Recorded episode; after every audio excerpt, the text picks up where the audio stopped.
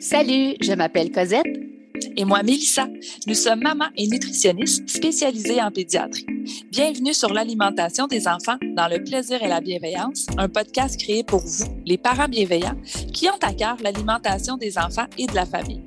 Notre mission est de vous accompagner dans les défis qui peuvent parsemer le chemin de la découverte alimentaire. Seuls ou en compagnie d'invités, nous partagerons trucs et conseils pratiques à déguster tout en étant sur la route, en train de plier une brassée ou en relaxant avec un bon café réchauffé.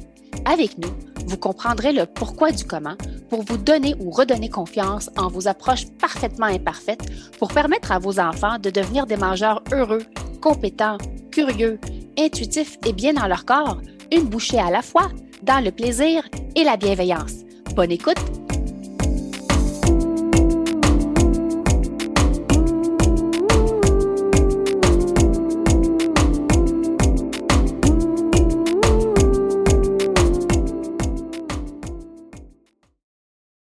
Salut le parent bienveillant et bienvenue au podcast L'alimentation des enfants dans le plaisir et la bienveillance. Salut Cosette! Bonjour Mélissa! Aujourd'hui, c'est un épisode spécial et important pour nous. Puis je pense qu'il va devenir un épisode repère pour les parents parce qu'on va parler de bienveillance. Cette approche qu'on préconise en alimentation puis dans d'autres sphères du développement de l'enfant. Par contre, ce qu'on a remarqué, c'est que ce terme-là est parfois, mal compris, peut-être.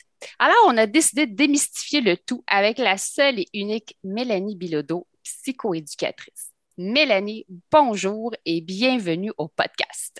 Bonjour à vous deux. Je suis vraiment contente d'être là. Merci de l'invitation.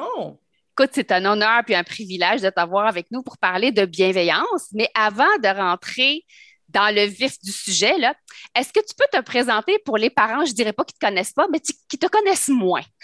Mais c'est sûr qu'il y a des gens qui ne me connaissent pas, voyons, ça me fait plaisir. Alors, qui suis-je? Je m'appelle Mélanie Bilodeau, je suis psychoéducatrice et je suis spécialisée en périnatalité, donc tout ce qui touche la naissance de l'enfant, la préparation aussi à la naissance. Donc, j'accompagne tous les parents, en fait les parents, les familles, dans tous les processus qui sont associés à la grossesse, l'accouchement et l'arrivée du bébé. Et je suis spécialisée en petite enfance 0-5 ans parce que ça va ensemble, c'est la belle continuité de la période périnatale. Je suis accompagnante à la naissance aussi, alors j'ai l'immense privilège d'accompagner des couples justement dans les processus qui entourent la naissance d'un enfant, mais aussi à l'accouchement, donc de vivre la naissance, de partager avec eux l'accueil d'un tout petit. Ça, c'est vraiment un immense privilège. Je suis aussi autrice du livre « Soyez l'expert de votre bébé ». Il y en a un deuxième qui est présentement au four et je suis conférencière, formatrice. Bref, je porte beaucoup de chapeaux.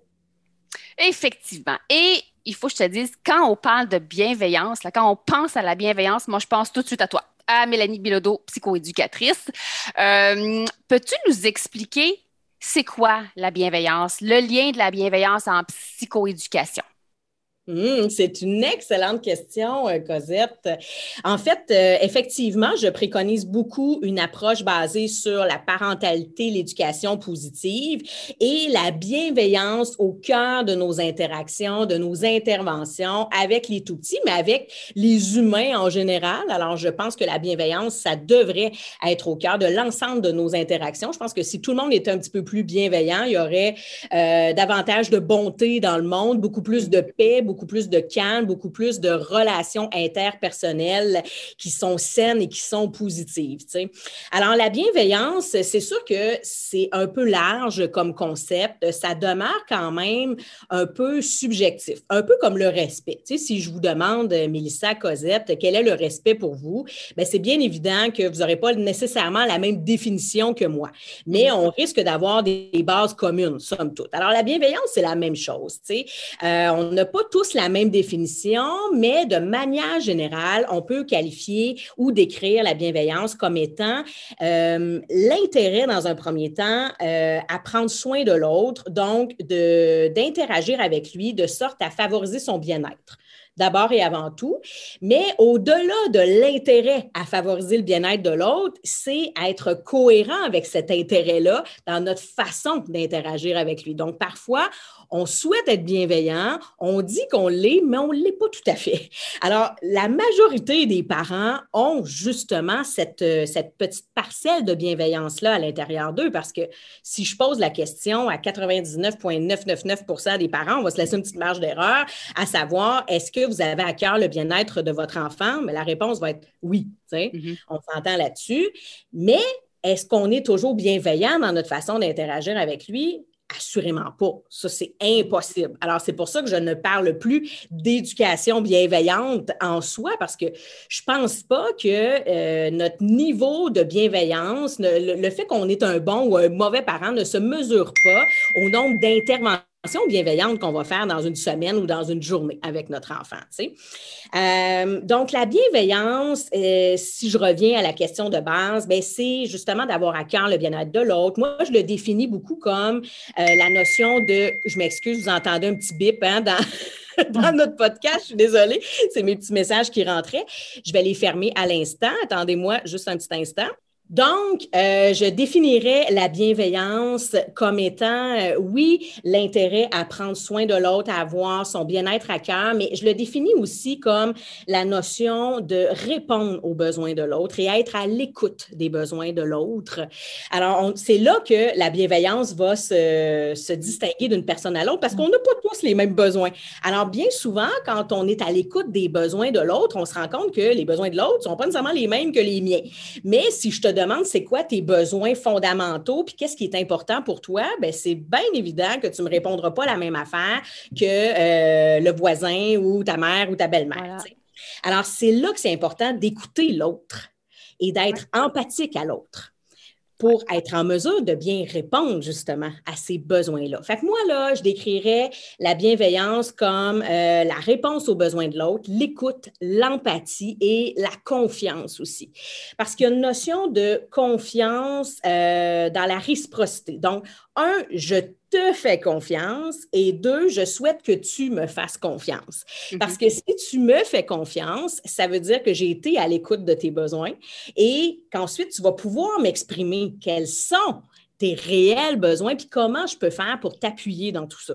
Alors, la notion de confiance, elle est super importante puis ça va faire du pouce beaucoup sur le sujet d'aujourd'hui, justement, en lien avec l'alimentation, parce que c'est super important de se faire confiance comme parents, mais aussi que notre enfant nous fasse confiance et qu'on lui fasse confiance aussi pour nous exprimer ses besoins. Clairement, tu le décris tellement bien. J'adore. Puis, tu sais, on pense à toi lorsqu'on pense à la bienveillance, mais aussi tout ce qui entoure le sommeil chez les enfants. Parce qu'on s'entend, s'il y a des choses qu'on ne décide pas auprès de nos enfants, c'est s'ils vont dormir, s'ils vont manger, puis quand est-ce qu'ils vont devenir qu'on appelle propres ou continents. Bref. Alors, je me demande dans ta pratique, les questions en alimentation, je pense, ils arrivent pas trop loin après le sommeil, je crois, en consultation ou lorsque tu es en conférence. Alors, dis-moi, comment tu décris la bienveillance dans l'alimentation? Donc, que dirais-tu à un parent qui te consulte parce que son enfant ne veut pas venir à table? T'sais, il est couché à terre, il y a la crise de bacon, le parent est épuisé, puis là, il te consulte pour le comportement de son enfant, puis là, tu le vois bien que ça a une répercussion sur l'heure des repas. Alors, quelle serait ton approche, ta réponse aux parents qui disent « Je veux être bienveillant, je veux pas crier, je veux pas le prendre, le mettre sur la chaise, mais je suis à bout. » Alors, puis je te le dis, puis je pense qu'on a tous passé par là parce que je pense pas que la bienveillance, c'est être, comme tu le tellement bien dit, c'est impossible d'être bienveillant à 100% du temps, puis être parfait, ça n'existe pas la perfection. Je pense que c'est juste d'être capable de reconnaître le besoin de l'enfant et une des situations qui arrive très, très souvent, c'est l'enfant qui ne veut pas venir s'asseoir à table, qui est couché à terre, il fait le bacon extra croustillant, ça étonne pas. Le parent, il commence son 5 à 7, il est fatigué, mais qu'est-ce que tu lui dis? Sachant que moi, je ne suis pas à côté de toi, là. La nutritionniste n'est pas là, mais veut pas, on le sait, la psychoéducation et la nutrition, ça va ensemble. Alors, je me demande, le parent qui nous écoute, qui n'a pas accès à une nutritionniste, bref, quel conseil tu lui donnerais pour une approche bienveillante en alimentation? Oui. Ben, en fait, Cosette, là, je te dirais que ça va être la même réponse pour pas mal tous les comportements. Pas tous, là, mais pas loin. Tu as parlé du sommeil, l'alimentation, que ce soit la continence, que ce soit l'opposition, l'argumentation, les crises de bacon extra croustillant. J'adore ton expression extra croustillant. On comprend le niveau d'intensité. Donc, la réponse est pas mal toujours la même, c'est d'essayer, puis c'est difficile, là, je vous le dis, là, d'essayer de décoder le besoin derrière le comportement. Il y a toujours un besoin derrière le comportement qui est manifesté. Et nous aussi, on a des besoins derrière nos propres comportements. Qu'est-ce qui fait, comme dans la situation que tu me décris, que je pogne les nerfs, je taboute, je suis impatient, j'ai juste envie de sauter sur mon enfant puis de l'asseoir un petit peu de force dans sa chaise? Qu'est-ce qui fait que moi, je réponds de cette façon-là au comportement de mon enfant? C'est parce que j'ai un besoin qui n'est pas répondu. Quel est ce besoin? Généralement, dans ce cas-ci, ça va être, ben, c'est parce que là, j'ai vraiment besoin qu'il vienne s'asseoir. Je veux qu'il mange. J'ai peur qu'il ne mange pas. J'ai peur qu'il ne mange pas suffisamment.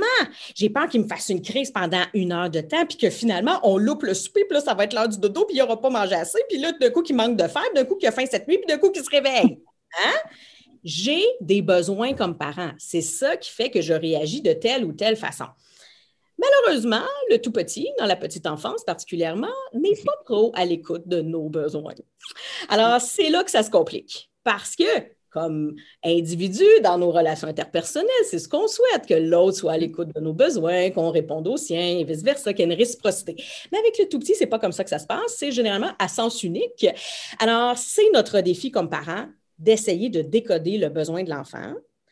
Mais si je me sens à fleur de peau, impatient, irritable, irrité, irritant, bien, il faut aussi que j'arrive à identifier c'est quoi mon propre besoin. Donc, en ce moment, j'ai besoin que mon enfant vienne s'asseoir à table parce que je veux vraiment qu'il mange, parce que j'ai à cœur qu'il s'alimente.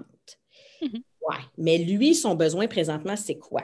Qu'est-ce qui fait qu'il pète sa coche puis qu'il se garoche par terre? Il y a une raison.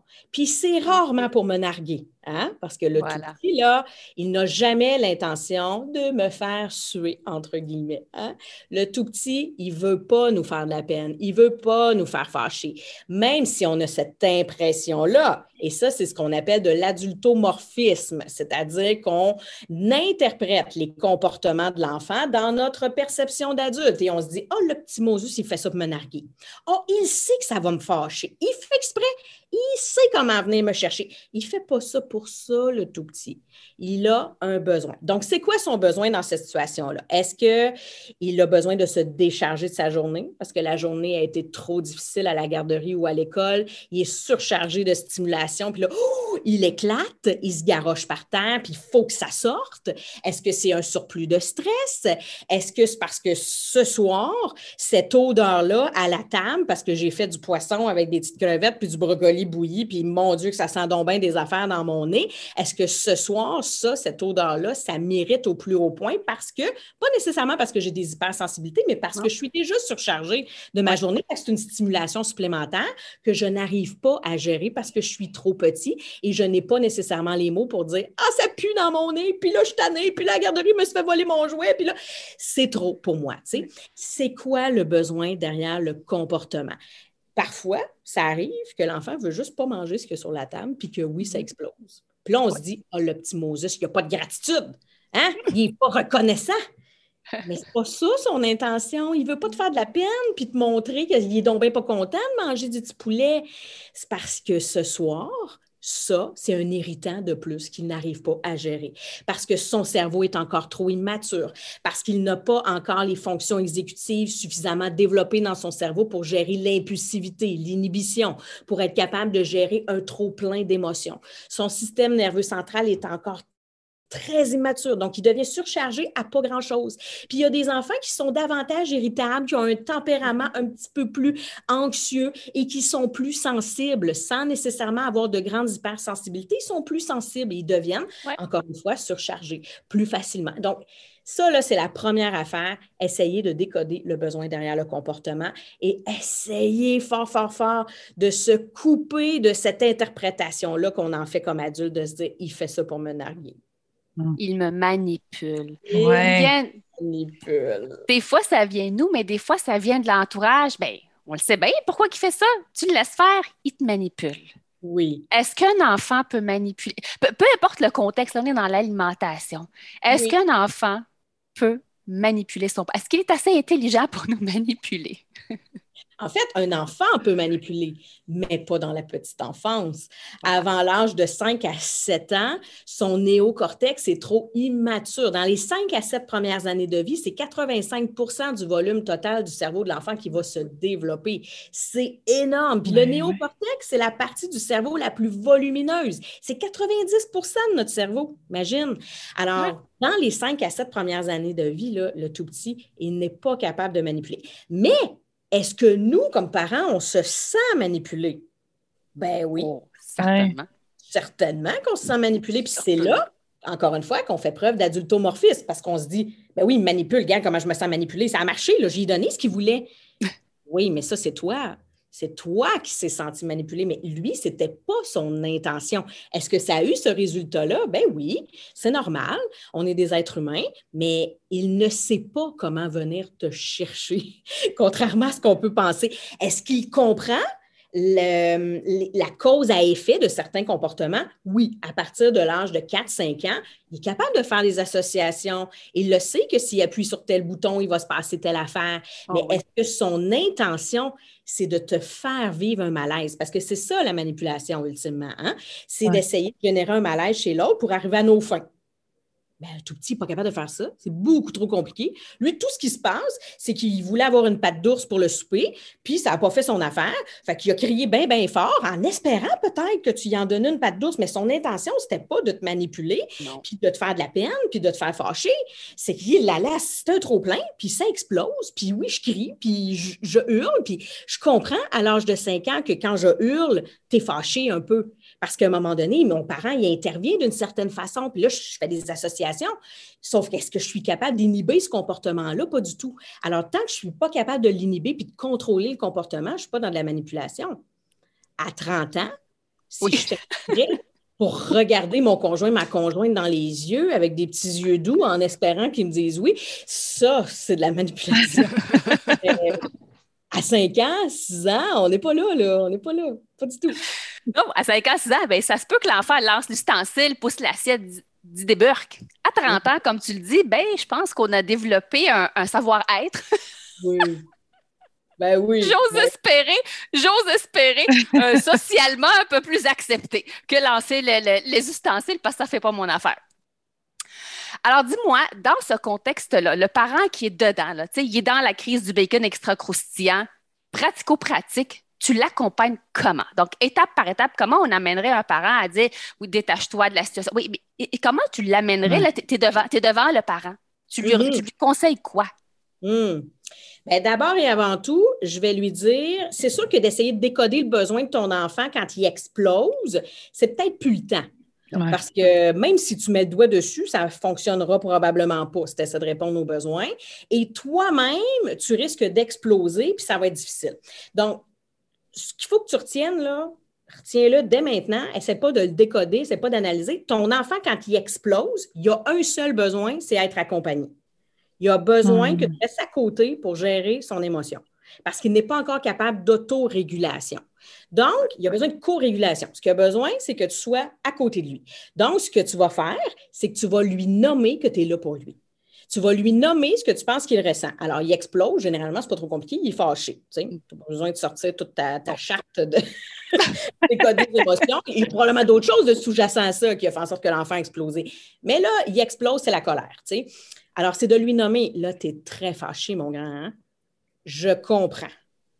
Facile de même. Je reconnais ton émotion, je la nomme et je te dis que je comprends. Le « je comprends » est super important parce que si tu veux accompagner ton enfant par la suite et lui offrir des moyens puis lui dire « je suis là, je suis avec toi, je vais t'aider », il faut qu'il sente compris cet enfant-là, tu sais.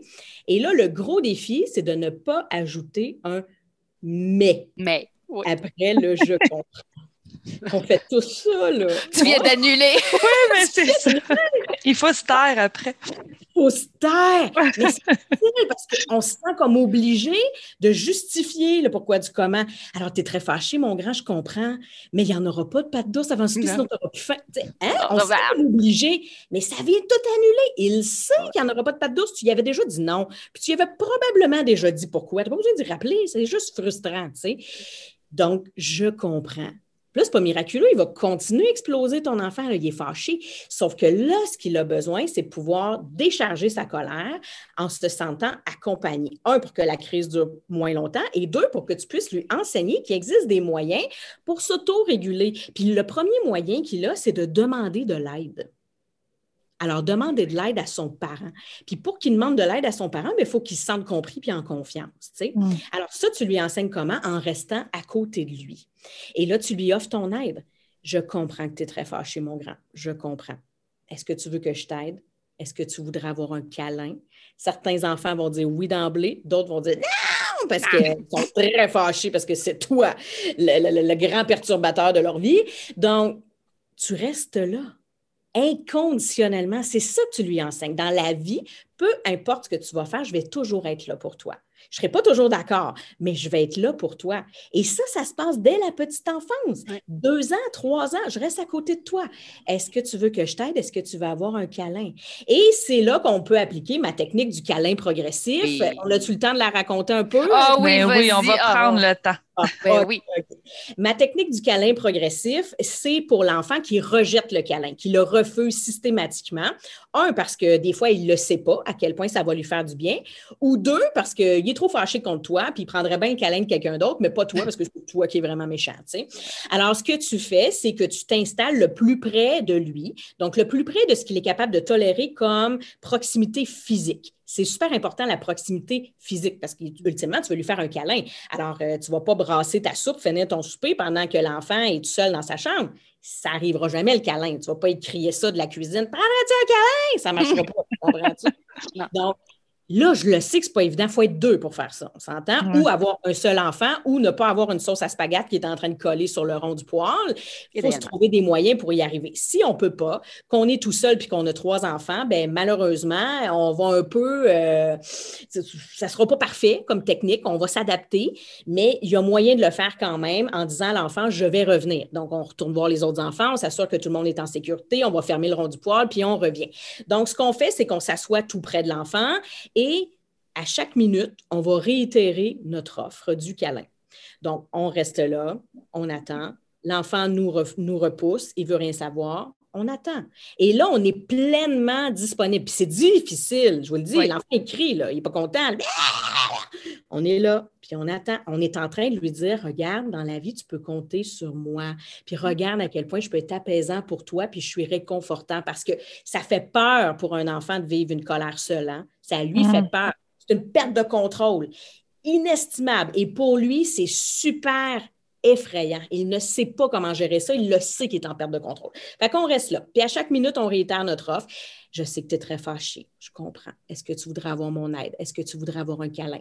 Et là, on se rapproche de plus en plus de l'enfant. Si l'enfant nous attaque, nous mord, nous pince, bien, c'est parce que tasse-toi de là, tu es beaucoup trop proche. Alors, tu te recules et tu t'amuses à faire avance-recul comme ça. Et à un moment donné, tu en viens à te rapprocher vraiment de ton enfant, avoir un contact physique avec lui, déposer ta petite main sur son épaule et lui dire, est-ce que tu prendrais un câlin? Tu sens son petit corps se ramollir sous ta main et tranquillement, tu lui fais ce beau câlin qui est en train de lui enseigner quelque chose d'extraordinaire qui est « Regarde à quel point mes câlins, ma proximité, mes bras peuvent être réconfortants pour toi puis à quel point ça peut t'apaiser. » Et quand on le fait à chaque fois que l'enfant explose, idéalement, on le fait en prévention. Alors, quand on sent que ça commence à monter, hein, on est avant le souper, « Ouh, est-ce qu'on s'est dit? » En retour de la garderie, il est déjà un petit peu à fleur de peau, ça fait 2, 3 fois qu'il crie, il lève le ton, il n'est pas content, il bourrasse un petit peu.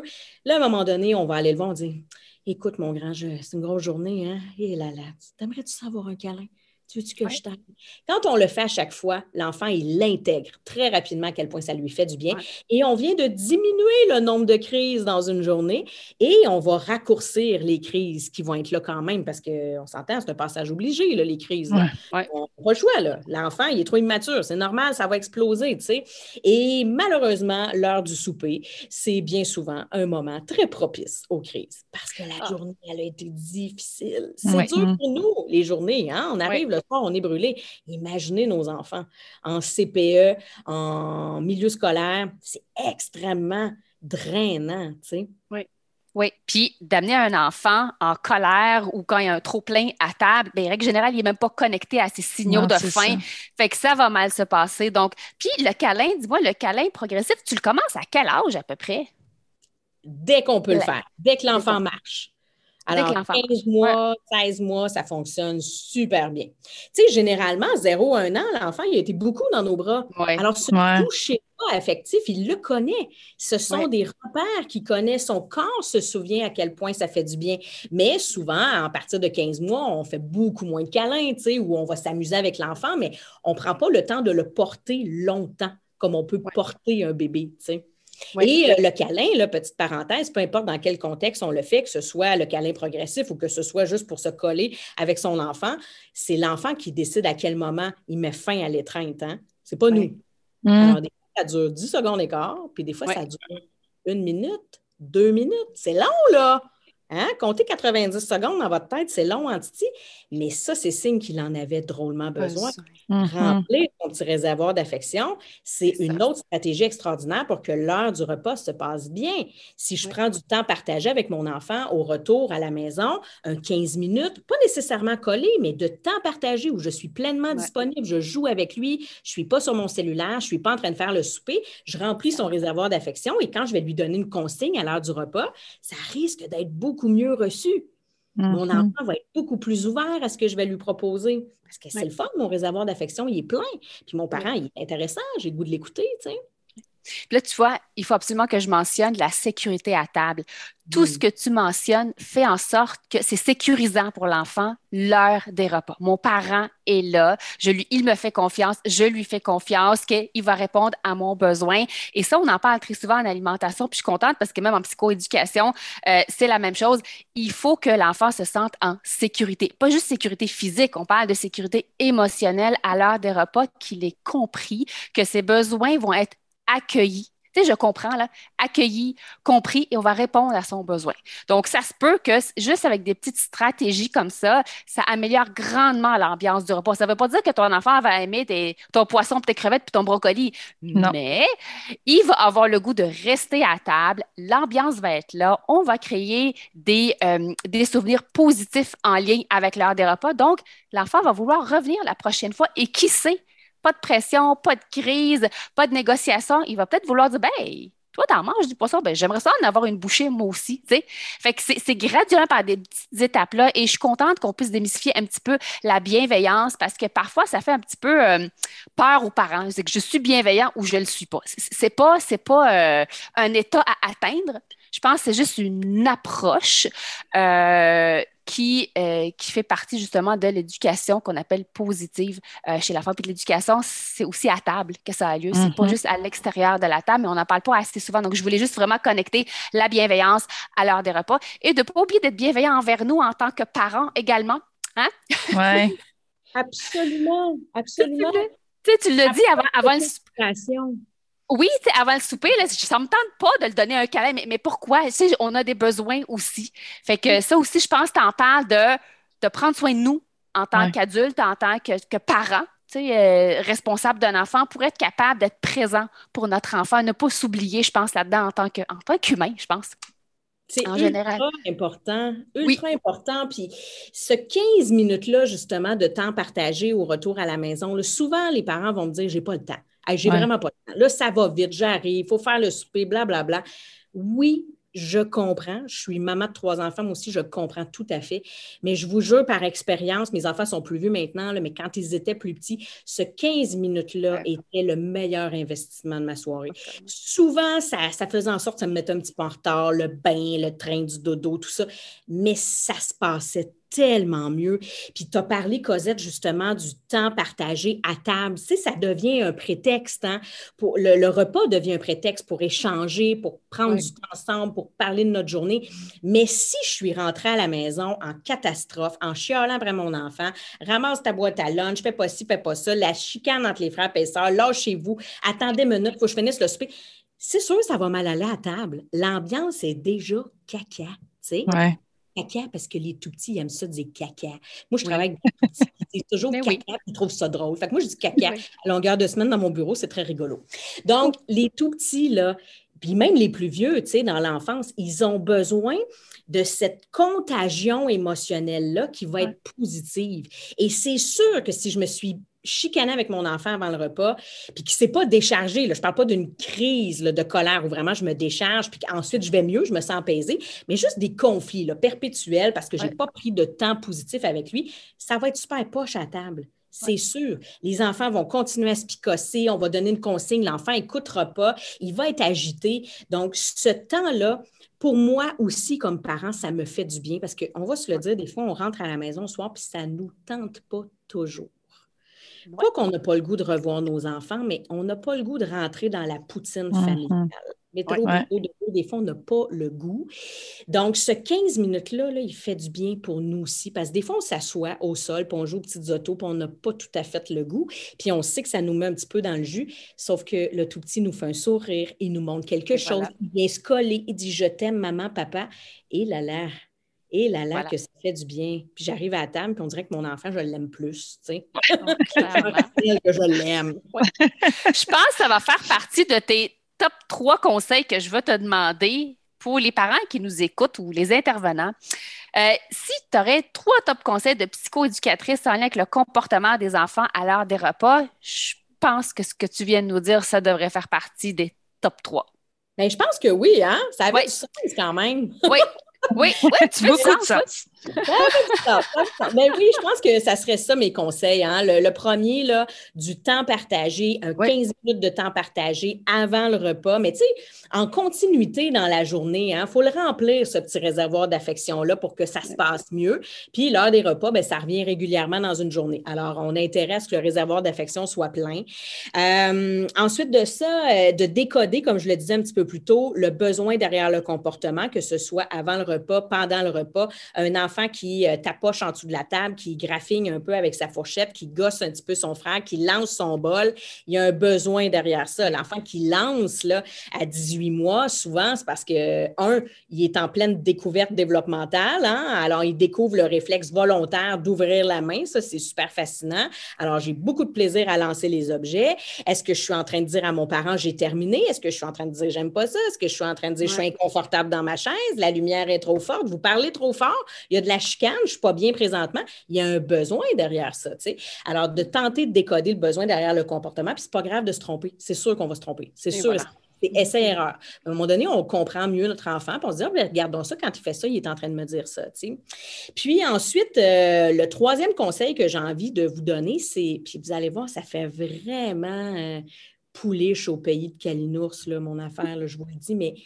Et là, que ça fait toute la différence quand on intègre ça, c'est d'avoir plus de plaisir. Puis là, ça fait coach de vie, là, je le sais.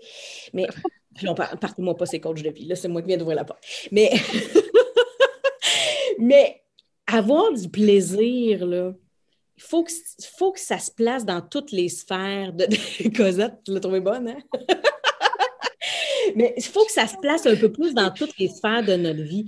Ce qui fait en sorte qu'on est en conflit avec nos enfants, c'est souvent parce qu'on n'a pas de plaisir ou on n'a pas intégré assez de plaisir. Ce qui fait que notre enfant rouspète puis qu'il tapoche sa table, c'est parce qu'il n'a pas de plaisir. Ce qui fait qu'on n'a pas le goût de rentrer des fois du boulot, c'est parce qu'on n'a pas de plaisir.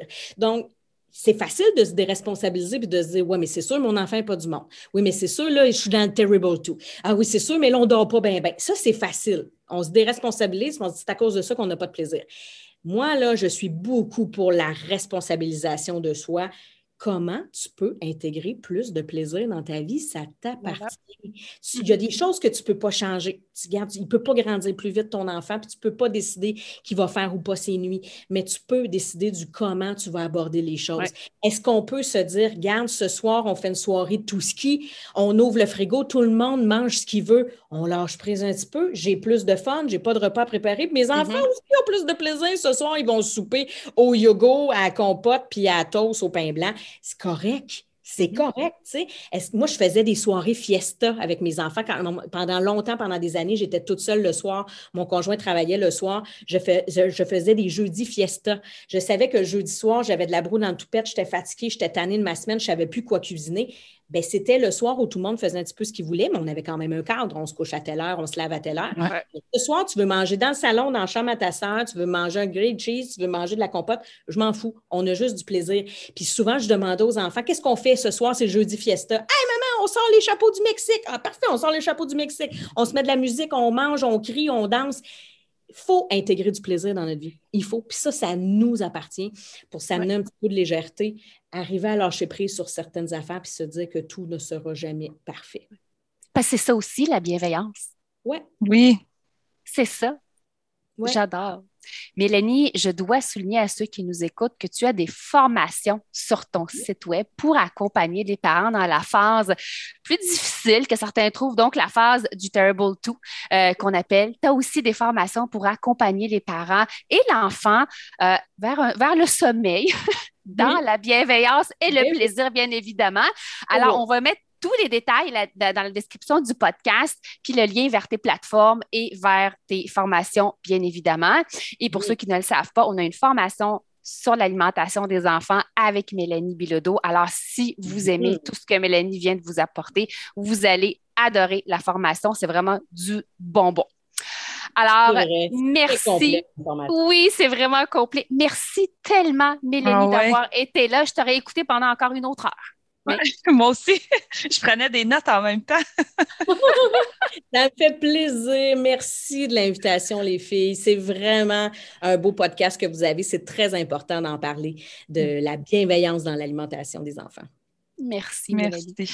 Alors voilà, j'espère que tu as aimé cet épisode et si c'est le cas, abonne-toi à notre podcast. Et si le cœur t'en dit, tu peux nous laisser une note ou un commentaire écrit, car c'est comme ça qu'on peut faire connaître ce podcast à d'autres parents, futurs parents, des gens qui gravitent autour de la parentalité en général.